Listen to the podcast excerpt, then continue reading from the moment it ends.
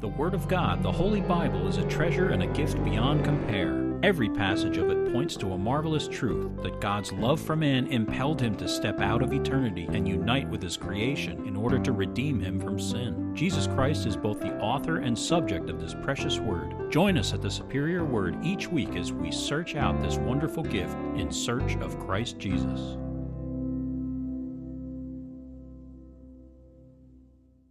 Okay, Psalm 13. To the chief musician, a psalm of David. How long, O Lord, will you forget me forever? How long will you hide your face from me? How long shall I take counsel in my soul, having sorrow in my heart daily? How long will my enemy be exalted over me? Consider and hear me, O Lord my God. Enlighten my eyes, lest I sleep the sleep of death lest my enemies say, I have prevailed against him, lest those who trouble me rejoice when I am moved. But I have trusted in your mercy. My heart shall rejoice in your salvation. I will sing to the Lord because he has dealt bountifully with me. Okay, we're in Joshua 5 now, moving right along.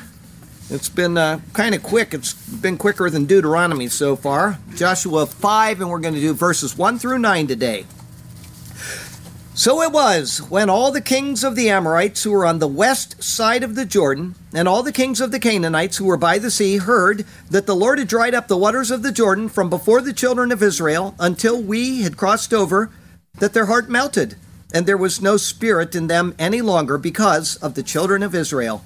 At that time, the Lord said to Joshua, Make flint knives for yourself, and circumcise the sons of Israel again the second time. So Joshua made flint knives for himself and circumcised the sons of Israel at the hill of the foreskins. And this is the reason why Joshua circumcised them. All the people who came out of Egypt who were males, all the men of war had died in the wilderness on the way after they had come out of Egypt. For all the people who came out had been circumcised, but all the people born in the wilderness on the way as they came out of Egypt had not been circumcised. For the children of Israel walked forty years in the wilderness, till all the people who were men of war, who came out of Egypt, were consumed, because they did not obey the voice of the Lord, to whom the Lord swore that he would not show them the land which the Lord had sworn to their fathers that he would give us, a land flowing with milk and honey. Then Joshua circumcised the sons of Israel, whom he raised up in their place, for they were uncircumcised, because they had not been circumcised on the way.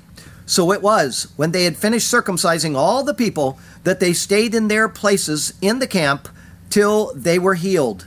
Then the Lord said to Joshua, This day I have rolled away the reproach of Egypt from you. Therefore, the name of the place is called Gilgal to this day. As a fun note concerning this chapter, when we were in Numbers 9 1 through 14, the sermon was entitled The Lord's Passover which was recorded on 18 November 2018, I mentioned a passage from this chapter in Joshua. Off the top of my head, I said that those born in the wilderness were not circumcised. I then jokingly said the reason for that will be addressed when we get to Joshua chapter 5, hopefully around early to mid 2022. How about them apples? I didn't even know I said that, and somebody sent me the link to the video and said, Look at what you say right here. Concerning the passage today, as regards the end of the time of wilderness wandering, the scholar Keil somewhat correctly states what the situation for Israel was at that time and what it meant for them as a people. I don't remember what Keil's view on Israel for today is. I may have read it and forgotten it, or I may not have come across it yet in his commentary. And since I typed the introduction to the sermons last, I was just too tired to go trying to find out. It doesn't really matter what he thought because all that matters is what the Bible says. Having said that, if everyone read his commentary, agreed with it, and then understood the typology of what the passages since Numbers 14 anticipate, the doctrine of replacement theology would not exist. Even without the typology, and if we only had the New Testament writings, it should be painfully obvious, even to the poorest of scholars, that Israel has not been replaced by the church. It is simply in a non permanent state of punishment. Hmm. But bad doctrine is easy. It is often satisfying, and it eliminates the need to care about the state of the Jew for those who just don't care about the state of the Jew. Keil says, and it's a little long, but try to pay attention and you'll see what I was referring to. This clearly means that not only was the generation that came out of Egypt sentenced to die in the wilderness because of its rebellion against the Lord, and therefore rejected by God, but the sons of this generation had to bear the whoredom, meaning the apostasy of their fathers from the Lord, for the period of 40 years until the latter had been utterly consumed. That is to say, during all this time, they were to endure the punishment of rejection along with their fathers. Now remember, this is typologically looking at Israel rejecting Jesus Christ and the past 2,000 years of their punishment. With this difference alone, that the sons were not to die in the wilderness, but were to be brought into the promised land after their fathers were dead. The sentence upon the fathers, that their bodies should fall in the desert, was unquestionably a rejection of them on the part of God, an abrogation of the covenant with them. The punishment was also to be borne by their sons, and hence the reason why those who were born in the desert, by the way, were not circumcised. My friend Trent emailed me yesterday and he says, if you're not going to talk about why they weren't circumcised and why they were then circumcised, please address that. Well, Keil did it for me as the covenant of the Lord with the fathers was abrogated, the sons of the rejected generation were not to receive the covenant sign of circumcision.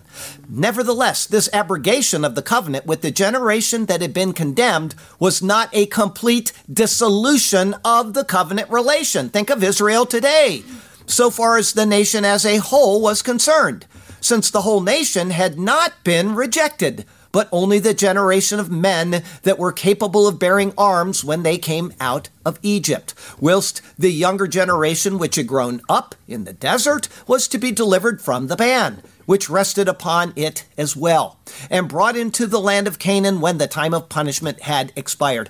All of this is going to be seen in the coming Joshua sermons up through Joshua 9. I've got somebody shaking her head because she has seen these, because she corrects my abominable typing errors. But I can tell you that if you think that this is just him saying it me agreeing with it, the typology will bear it out, okay? I want to say before I go on with his quote that not everything he says is exact, and I will correct it in a minute, okay? For this reason, the Lord did not withdraw from the nation every sign of his grace. But in order that the consciousness might be sustained in the young and rising generation, that the covenant would be set up again with them when the time of punishment had expired, he left them not only the presence of the pillar of cloud and fire, but also the manna and other tokens of his grace the continuance of which therefore cannot be adduced as an argument against our view of the time of punishment as a temporary suspension of the covenant. Our text verse comes from Hebrews chapter 3. For who, having heard, rebelled? Indeed, was it not all who came out of Egypt led by Moses? Now, with whom was he angry forty years? Was it not with those who sinned, whose corpses fell in the wilderness? And to whom did he swear that they would not enter his rest? But to those who did not obey. So we see that they could not enter in because of unbelief. With just a few amendments to Keil's thoughts, he is right. I would disagree with the idea of an abrogation of the covenant and the idea of a temporary suspension of the covenant. In other words, it is true that what occurred was not a complete dissolution of the covenant relation so far as the nation as a whole was concerned. But more, it is not a dissolution of the covenant for any of them. That is exactly why they wandered in the wilderness. It was because they were under the punishment of the covenant. And it is exactly why Israel to this day is under the punishment of the covenant. The same is true with Israel of today. They have been under the curses of the covenant and they remain under the curses even now. Yes, they are prospering in the land of Israel. That is a temporary prospering until the time of the tribulation period. The lack of being circumcised does not show an abrogation of the covenant. Rather, it shows their state under the covenant, a state which is out of proper covenant relationship. Everybody got that? God did not reject the nation but only those who rejected him. If he rejected the nation, we would not have this guy sitting in the church today, would we? Everybody got this? And God has not rejected his people Israel to this day. He has just rejected those who rejected him and those who continue to reject him. Any who come outside of the camp at this time can be saved. Someday the entire camp will be saved. This is the greatness of God. The disobedient nation will be made whole again someday. And disobedient us, meaning those who have come to Christ for salvation, shall be made whole someday as well. Both are absolute assurances that are to be found in His superior word. And so, let us turn to that precious word once again, and may God speak to us through His word today, and may His glorious name ever be praised. I've got two thoughts for you today. The first is the hill of foreskins. It's verses 1 through 5. The words of Joshua 5 should be considered in conjunction with the final words of Joshua 4. There it said, For the Lord your God dried up the waters of the Jordan before you until you had crossed over, as the Lord your God did to the Red Sea, which he dried up before us until we had crossed over, that all the peoples of the earth may know the hand of the Lord, that it is mighty that you may fear the Lord your God forever. What is said there immediately begins to be realized now.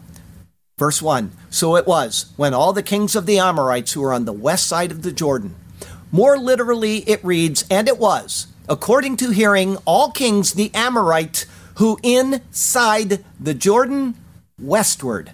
The people group is spoken of in the singular. Despite being many tribes, they are a united people. This is then further explained by their location, which is westward of the Jordan.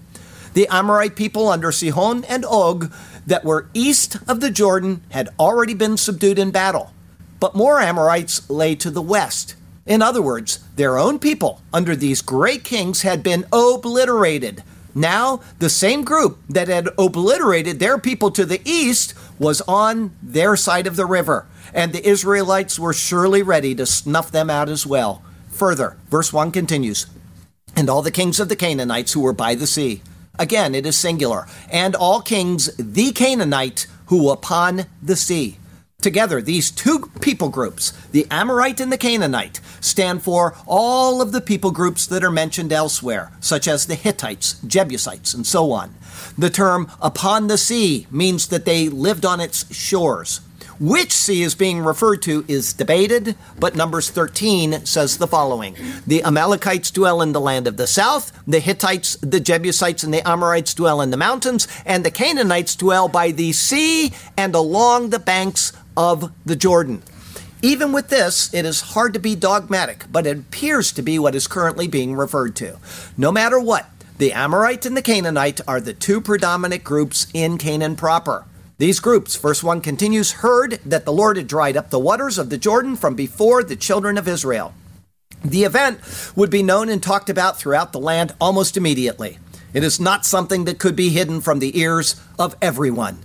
Knowing the account of the Red Sea, as Rahab already acknowledged they did, would make the event even more pronounced and even more terrifying. What was once an account that could have been considered fiction was now validated by the cutting off of the waters of the Jordan. As the Lord had done this, it would truly shout out doom to all who heard about what had transpired. They hadn't just forded the river, but they had walked on dry ground. Verse 1 continues, until we had crossed over. Many manuscripts here say until they had crossed over. The Masoretic text supplies that as the verbal reading as well. Because of this, many translations also say they. But the true reading is probably we. If it is Joshua who wrote the words, it would be natural to say this. If it was someone else, the same is still true. The writer was an Israelite, and he has written the account as such. Verse 1 continues that their heart melted, and there was no spirit in them any longer because of the children of Israel. A literal reading would show the closeness to what Rahab had said even before Israel's crossing of the Jordan and melted their heart, and no is there again spirit before sons Israel. It is very close to what Rahab said, and we heard and melted our hearts, and no stood again spirit in man from before you. One can see the terror which already existed has come around again and is even multiplied by the events that are now taking place. With that noted, something important next happens. Verse 2 At that time, the Lord said to Joshua, As before, there is a direction from the Lord that will be followed by obedience to the command. A purposeful act is directed to take place, and it is one that anticipates something that is still awaiting fulfillment today. The pictures of the past anticipate events that really will occur as redemptive history continues. Be sure of this. Next week, I'll explain these verses, and you'll see that, and you'll see it in the next chapters to come. Verse 2 continues Make flint knives for yourselves. Ase lecha harvot surim. Make to you, singular, make to you swords, rocks. Some translations paraphrase this saying sharp swords or sharp knives. Saying knives is technically correct, but it is the same word translated as sword, coming from the verb harav, meaning to be dry or dried up. It is also identical to the name Horeb, the mountain where the law was given. It is also connected to the word used to describe the dry ground of the Jordan in Joshua 3:17 and 4:18 and the dry ground of the Red Sea back in Exodus 14:21. Obviously, we're seeing typology here. We'll talk about that next week. Also, the word rock is the same word used to describe the Lord several times in the Song of Moses and in typology elsewhere. Together, the two appear to be forming a picture for us to consider, and which will be explained as we continue. As an interesting side note, there is an addition to the Greek translation of Joshua 24:30 that is not found in the Hebrew translation. Your Bible will not have this, but I'm going to read it to you. And they buried him by the borders of his inheritance. This is burying Joshua in Thamnar Sarach in the Mount of Ephraim, northward of the Mount of Galad. There they put with him into the tomb in which they buried him the knives of stone with which he circumcised the children of Israel in Galgala when he brought them out of Egypt, as the Lord appointed them and they are there to this day. That's a very interesting addition, and you have to wonder why is that in there. Joshua is to take these flint knives, verse 2 continues, and circumcise the sons of Israel again the second time. Rather than again, it reads, Veshuv mo et bnei Yisrael shenit, and return, circumcise sons Israel second. During the time of the wilderness wanderings, meaning judgment upon the people, which began in Numbers 14, the people had not received the sign of the covenant. As such, this was the first requisite to be accomplished in order to be considered as restored under the covenant. The word second is given to define who was to be circumcised, the explanation of which is given in the coming verses. Verse 3 So Joshua made flint knives for himself. Ve'ya'as lo Yehoshua harvot surim, and made to him Joshua swords, rocks. In exact compliance with the command, Joshua alone is said to have made them. Regardless as to whether others helped or actually made them or not, the text speaks only of Joshua doing this. The same is true with the next clause. Verse 3 continues, and circumcised the sons of Israel. Veyamal et bnei Yisrael, and he, singular, Joshua, and circumcised sons Israel. Considering the huge number of people to be circumcised, it seems impossible for one man to accomplish this. In fact, assuming there were only 600,000 males eight days or older that needed to be circumcised, probably a low estimate, it would take more than a decade for one person working nonstop to do so. An internet search says a circumcision takes about 10 minutes to perform. That comes out to 100,000 hours for 600,000 men. That in turn comes out to 4,166 days. That's over 10 years. Even if Joshua did this in one minute per person, it would still be well over an entire year working 24 hours a day without any break to do this. Obviously, for this to have been completed in a day, many people would have to be involved. And yet, it only says that Joshua did it. As the representative of his people, it is acceptable to say it this way, but it is necessary for the typology that is being conveyed. As for the location, it is given a name because of the immense number of skins. It is, verse 3 continues, at the hill of the foreskins. El Givat ha Aralot, into hill the foreskins. The Aramaic Bible says, in the hill of the uncircumcised. The word means both foreskin and uncircumcised because having foreskin implies being uncircumcised. Hence, their translation looks to the state of the past, toward the state of the present, and into the future. Almost all commentaries state that the name of the hill where this was accomplished was afterward called by this name.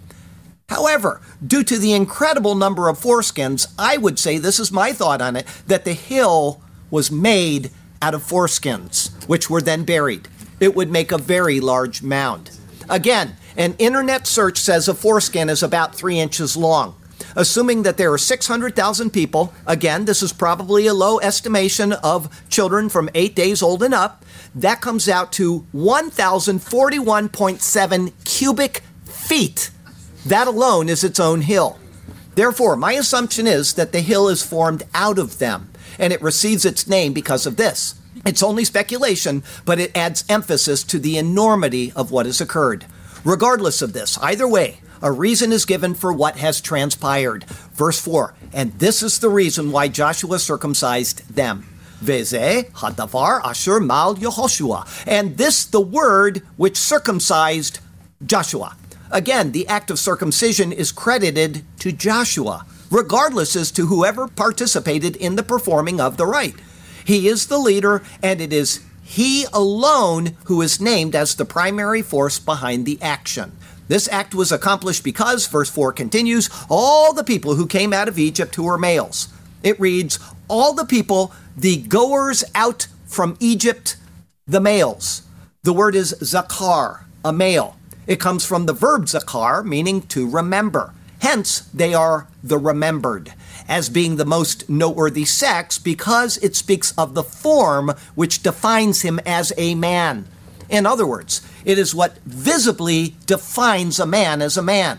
As a man, he is the head of the woman, and the one from whom the woman was made. It is the man who was to be circumcised according to Genesis 17, and that which was later included right in the law of Moses. As has been relayed in numerous sermons, circumcision anticipates Christ. Man is the one who was given the command in the garden and who then sinned. It is implicit in Scripture that it is through the issue of the man that sin transfers. But there is more to the symbolism than that.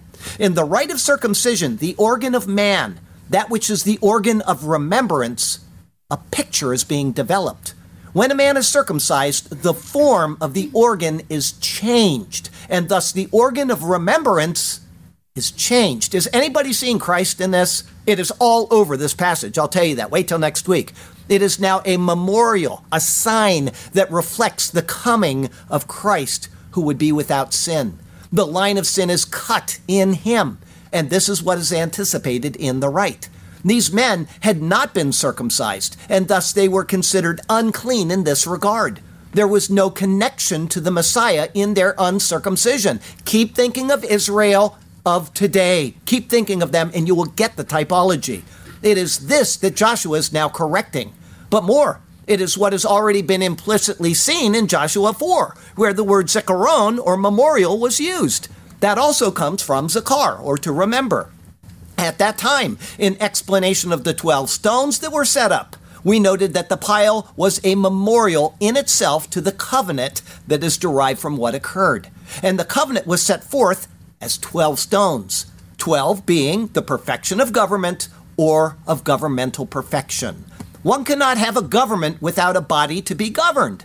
Those men, Zakar, who were in the wilderness and who died, did so according to their state of remembrance, as if uncircumcised, even if they were circumcised in the flesh. Those that are now being circumcised form this new body represented by that memorial, Zikaron. As males, they stand as representative of all of the people, women included. Those males who died in the wilderness are next defined as, verse 4 continues, all the men of war. Kol anshe ha all men the war. Here, a different word for man is used, enosh. It is a word coming from anash, meaning to be weak or sick. As such, it is a mortal.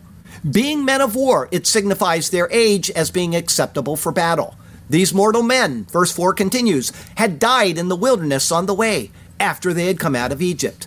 Metu bamidbar baderek betsetem mimitzraim had died in the wilderness, in the way, in their coming out from Egypt. This is referring to those who had rebelled against the Lord and who had been sentenced to die in the wilderness. It excludes Joshua, Caleb, and those who were not of age at the time. Here's what it says in Numbers 14 The carcasses of you who have complained against me shall fall in this wilderness. Keep thinking of Israel rejecting Jesus, okay? All of you who are numbered, according to your entire number, from 20 years old and above, except for Caleb, the son of Jephunneh, and Joshua the son of Nun. You shall by no means enter the land which I swore I would make you dwell in. Those alive and who were 19 and younger had obviously been circumcised, and so they would not be included in the number. But everyone younger than approximately 38.8 years old would have been uncircumcised based on those who departed Sinai in Numbers 10, verse 11. Now it came to pass on the 20th day of the second month, in the second year, that the cloud was taken up from above the tabernacle of the testimony, and then they went off on their journey towards Canaan. These people lived out their lives in a state of uncircumcision, along with those who were sentenced because of the sins of their fathers. The details continue with the next words. Verse 5 For all the people who came out had been circumcised. This is referring to those in the previous verse. The structure of the Hebrew indicates that everyone who was born in Egypt and who had subsequently departed in the Exodus had been circumcised according to the customs handed down by Moses. On the other hand, it next says, verse 5 continues, But all the people born in the wilderness, on the way as they came out of Egypt, had not been circumcised. The translation is not clear enough because of the time frame involved. And all the people, the born, plural, in the wilderness, in the way, in their coming out from Egypt, no circumcised. It isn't that the people had come out of Egypt and were no longer coming out of Egypt. The entire process from Exodus until they arrived in Canaan is considered as coming out.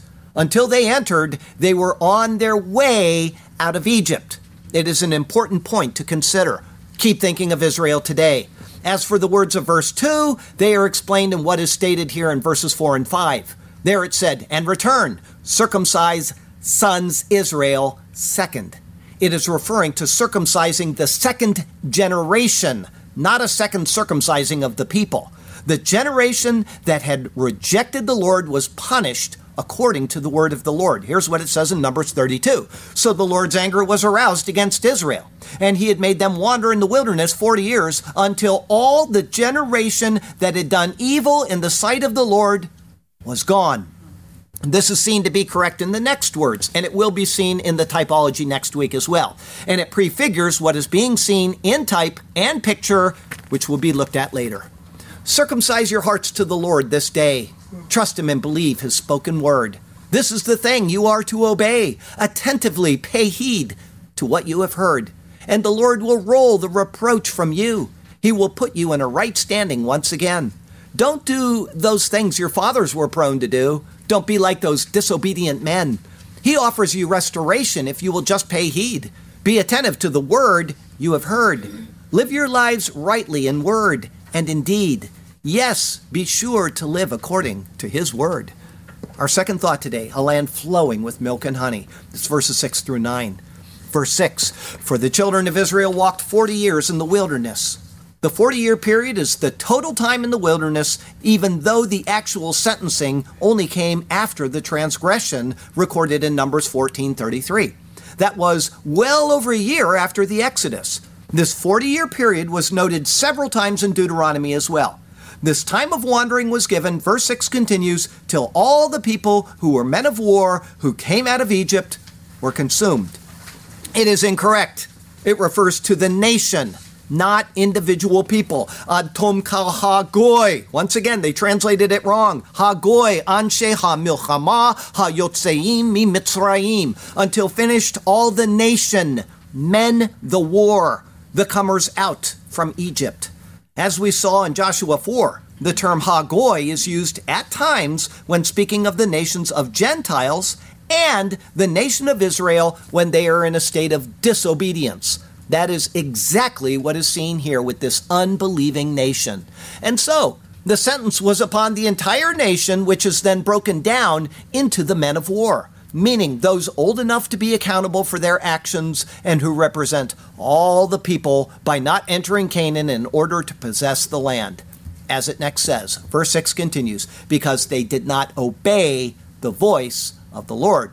Asher lo shameu bekol Yehovah, which no heard in voice Yehovah.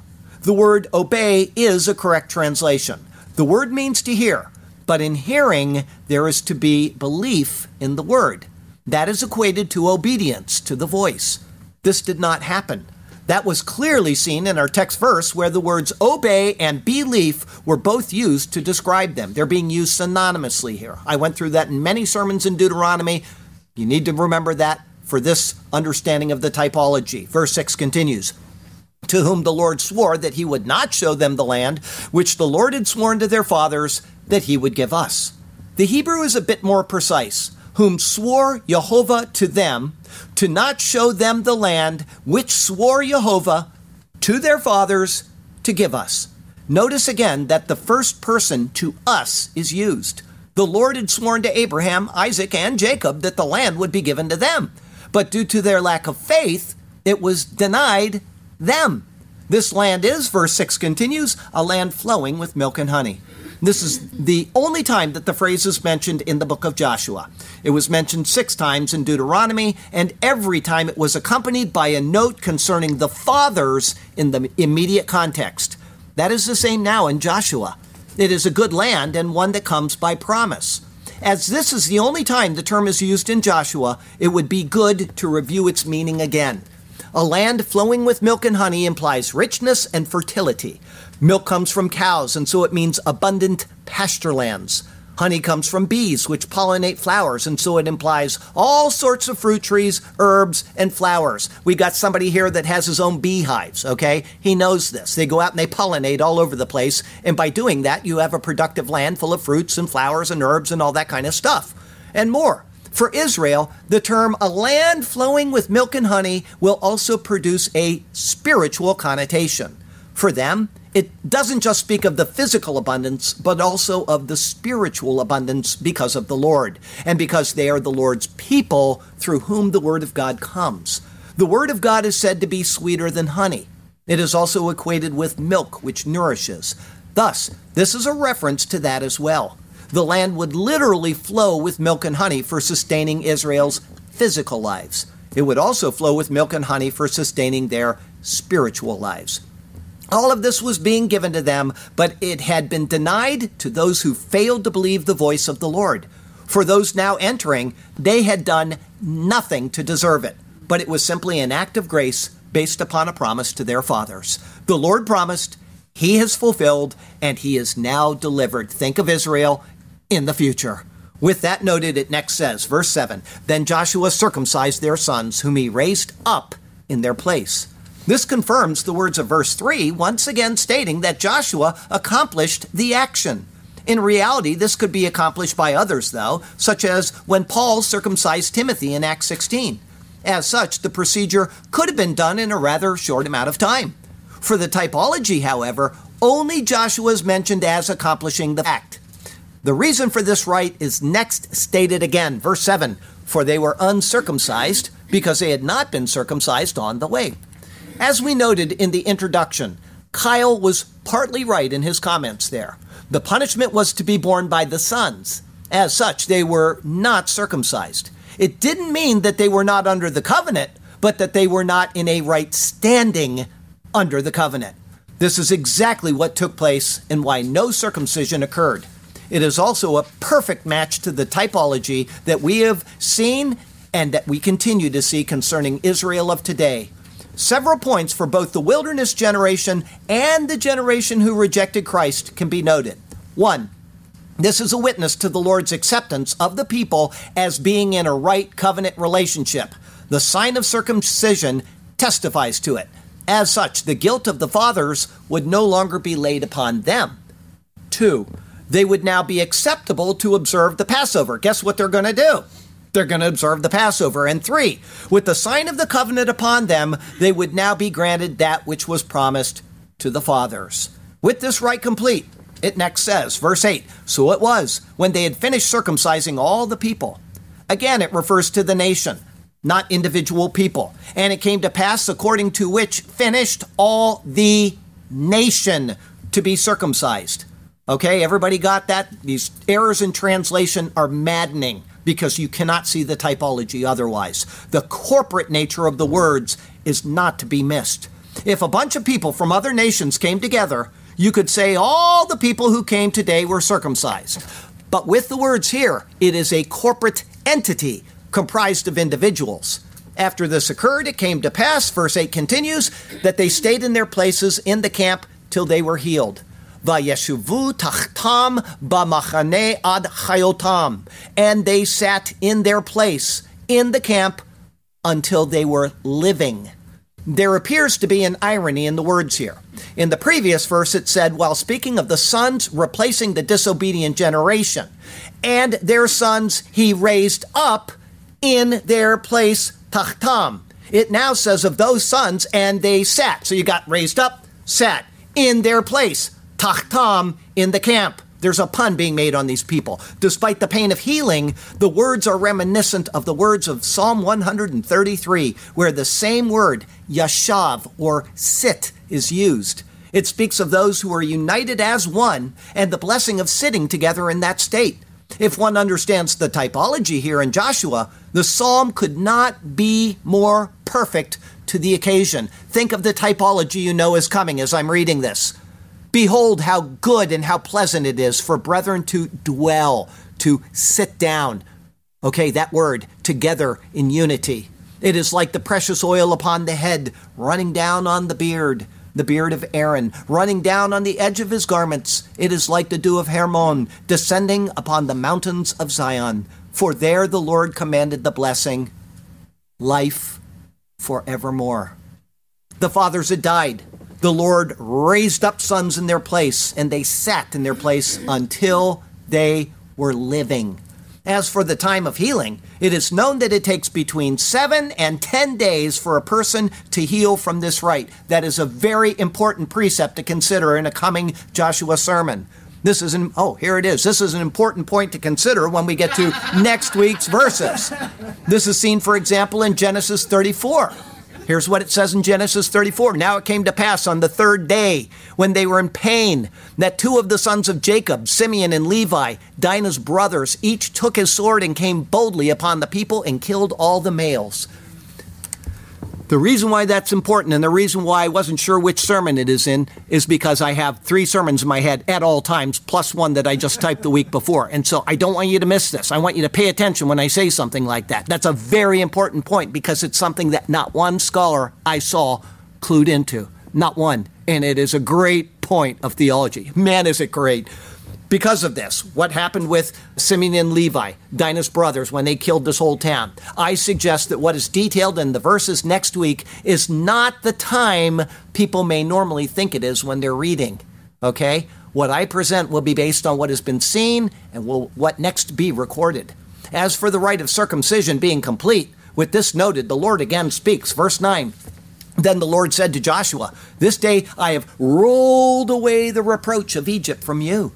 There are a wide variety of opinions about what the reproach of Egypt means. But in considering the typology, it does seem obvious. In Numbers 14:4 it said, "So they said to one another, let us select a leader and return to Egypt." They had rejected Moses. This thought is repeated by Stephen in Acts 7:39. Instead of entering into the promised rest, the people had rejected the Lord. They had broken the Mosaic covenant and they had desired to go back to the bondage of Egypt. As such, they had lost the right to the sign of the covenant, circumcision.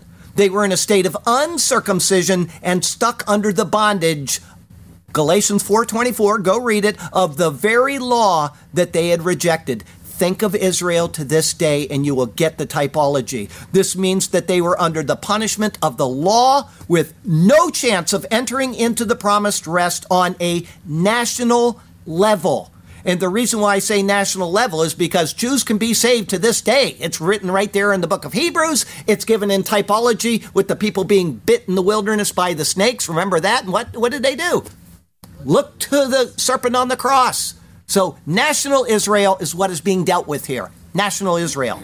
With the crossing of the Jordan and with the return of the sign of circumcision, they were now restored to divine favor of Jehovah. Remembering the typology of the past sermons, it should be evident what is being pictured. If not, it will be explained in the next sermon as the chapter is complete. With the people back in a right covenant standing, the verses for today end with verse 9. It finishes saying, Therefore, the name of the place is called Gilgal to this day.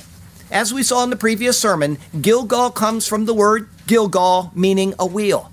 It thus means a circle, a wheel, or figuratively, here's what it means for the typology liberty, as in a rolling away. You're rolling something away, you're getting liberty. This is exactly what has occurred. The people have the reproach of their actions rolled off of them, and they stand in a position of liberty because of being in a right covenant standing with the Lord. For Israel at Joshua's time, it still meant the bondage of the law was upon them. But the law provided for atonement of sins and a propitious relationship with the Lord. For what this is picturing in Christ, it goes beyond the law. Considering the previous sermons, it's perfectly evident. As we saw at the beginning of the sermon with Keil's lengthy commentary, which was mostly correct, if people can see that what he said doesn't just apply to the wilderness generation, but to all of the time of the law, there would not be a believing Christian on the planet that would hold to replacement theology. It would be perfectly clear that once the covenant is made, God will never, ever, ever fail to uphold his side of it. Everything we have seen since Numbers 14 continues to be seen in the people and nation of Israel to this day. Their extreme unfaithfulness in no way negates the Lord's faithfulness. And if we can understand that Israel as a nation is a template for the individual believer's position in Christ, then we would not make the unfounded and egregious error in thinking that claims that a person can lose his salvation. When God casts off Israel and breaks his covenant with them, you can start worrying about your own salvation. But as he has not yet done that, through 2,000 years of unfaithfulness on their part, actually more because they were never really faithful to him, and as the book is written, it tells us that he will bring them to himself, you really have no need to worry about your failing him to the point of being cut off. As this is so, we should strive all the more, not less. How perverse to even think of it, to be pleasing to Him. When we fail, we can re engage and thank Him for His infinite grace for continuing to accept us through such times. This is the marvel of what God is doing in Jesus Christ. He's not just doing it to save you and that you can be assured that you're going to go to heaven. He's doing it on a national level so you can be assured that you are saved and you are going to heaven. He's doing it with a people, an entire group of people, as a template for the building of his church and the people in it. And here we walk around with all these neuroses, all of these anxieties that maybe the Lord has forsaken me. Listen, you've forsaken him from the moment you became a saved believer. If it was up to you to lose your salvation, you would. But God is bigger than your neuroses and your failings and your inability to hold fast to Him. I tell you what, when you have your hand on Jesus and you're holding as fast as you can and your hand slips, guess what? He's got his arm under you holding you. All right? That is the way that God works. He is a wonderful, loving God who will never break his side of the covenant. That will never happen, and it's all seen right in these chapters. I hope that you will be able to watch next week's sermon, whether you're here or not, Linda, because I have to tell you, it's wonderful. Just like the past four chapters, wonderful end to the chapter, and we're going to have more in six and seven and eight. And I typed the first half of chapter nine last Monday. I'll be typing the second half tomorrow. May the Lord provide typology. That's all I can say. All right? May He provide the typology because it is wonderful what God has done. And I love to see these things. I love to see His faithfulness despite all of the unfaithfulness of the people of the world. Our closing verse comes from Jeremiah 31. Here's what I was just referring to as I closed out the sermon. Thus says the Lord, who gives the sun for a light by day, the ordinances of the moon and the stars for a light by night, who disturbs the sea and its waves roar. The Lord of hosts is his name. If those ordinances depart from before me, says the Lord, then the seed of Israel shall also cease from being a nation before me forever. Thus says the Lord, if heaven above can be measured and the foundations of the earth searched out beneath, I will also cast off the seed of Israel for all that they have done, says the Lord. It doesn't matter how much iniquity they do, He will never cast them away. And people read this book and they come to all of these funny theologies to strip away the majesty of what God is doing, bringing glory to Himself. And we, we take this cross and we just strip all of the glory right off of it by our poor theology. God has divorced Israel. He's forsaken them. Terrible. Jesus Christ did not die on the cross to provide eternal insecurity. That's not what he did. So the gospel is Jesus died for your sins, he was buried, and he rose again. That's the gospel. If you can simply believe that message, you will be saved. The Bible says when you believe, Ephesians 1 13 and 14, you are sealed with the Holy Spirit, the promise, the guarantee of everlasting life. Thank God for his faithfulness. Next week is Joshua 5 10 through 15. From their backs it has been stripped, it is true. It's entitled The Reproach of Egypt. Part 2. Thank you, Jay. That'll be our 10th Joshua sermon. The Lord has you exactly where He wants you. He has a good plan and a purpose for you. It is He who has defeated the enemy and who now offers His people rest. So follow him and trust him, and he will do marvelous things for you and through you. Okay? Okay, I've got a question for you. I don't have a $50 gift certificate this week. I'm sorry you get either a ride on my YF23 or you can drive the, the Maserati home. Okay? But you still have to pay for the gas because it's too expensive. So here's my question. I want an answer to this, and you can. I'll, I'll fly you around this afternoon after I finish all my video work. It'll be about 6:30 before I get done. Paul says this in 2 Corinthians 6, verse 2. Let me read it to you. Can anybody cite that to me? If so, then I won't even ask you the question. Hang on. Okay, we're going to go to 2 Corinthians 6, and we're going to go to verse 2.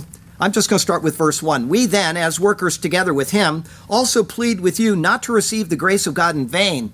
Verse 2 For he says, In an acceptable time I have heard you and in the day of salvation I have helped you. That's a quote, okay? And then he goes on and says, Behold, now is the accepted time. Behold, now is the day of salvation. Where was he citing that from? What? No. Old Testament citation. Where was he citing that from? Isaiah. Isaiah. You're going for a flight with me today, buddy. Do you know how to fly this? Because if you do, you can take Rhoda out.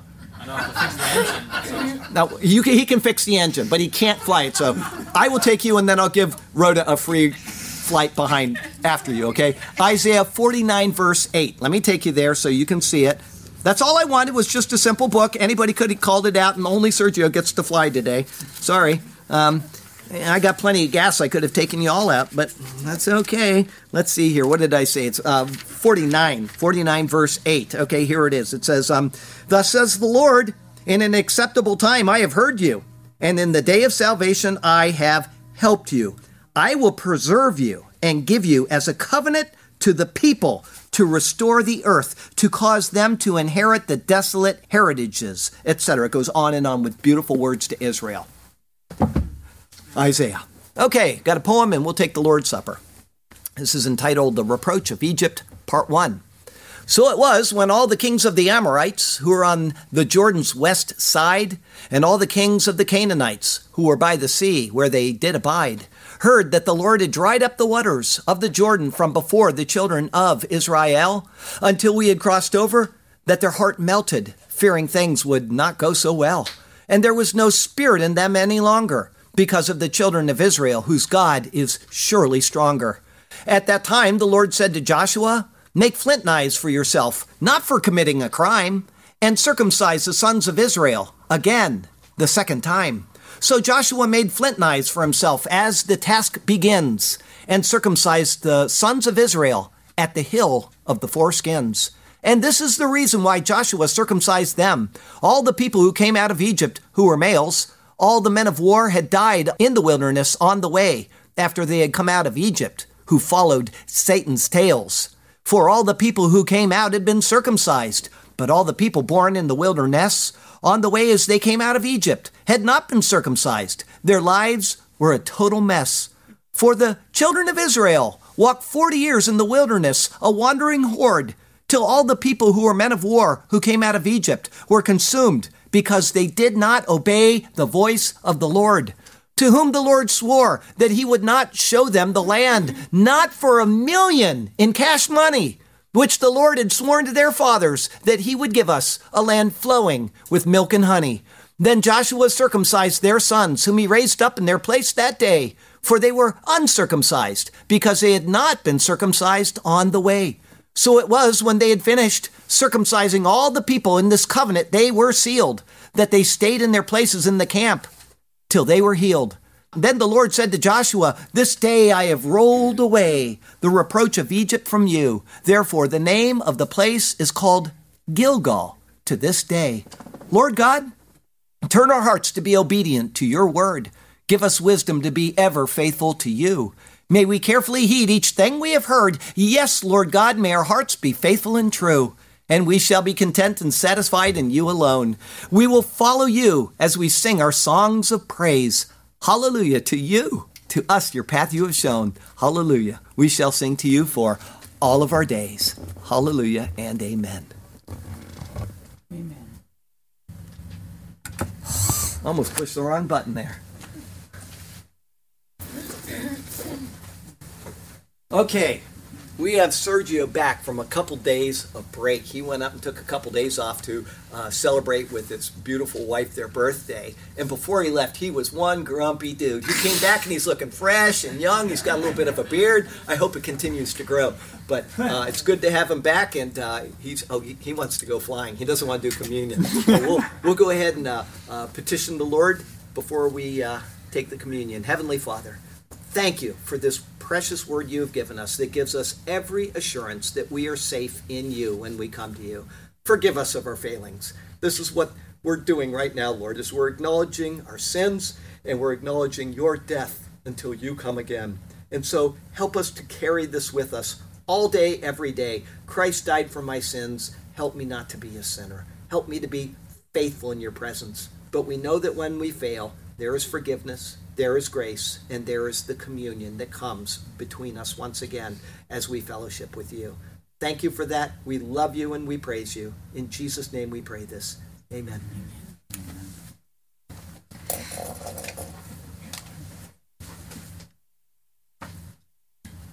Uh, last week I asked you the question about the uh, uh, what does it mean, the unworthy manner, and you explained it. And I also remember after that something that we spoke about years ago, years ago. Okay. And what you were telling me that we have um, that the context also of the chapter was that they were taking it just to get drunk, to eat because right. they needed home. They didn't come completely missing the point of it.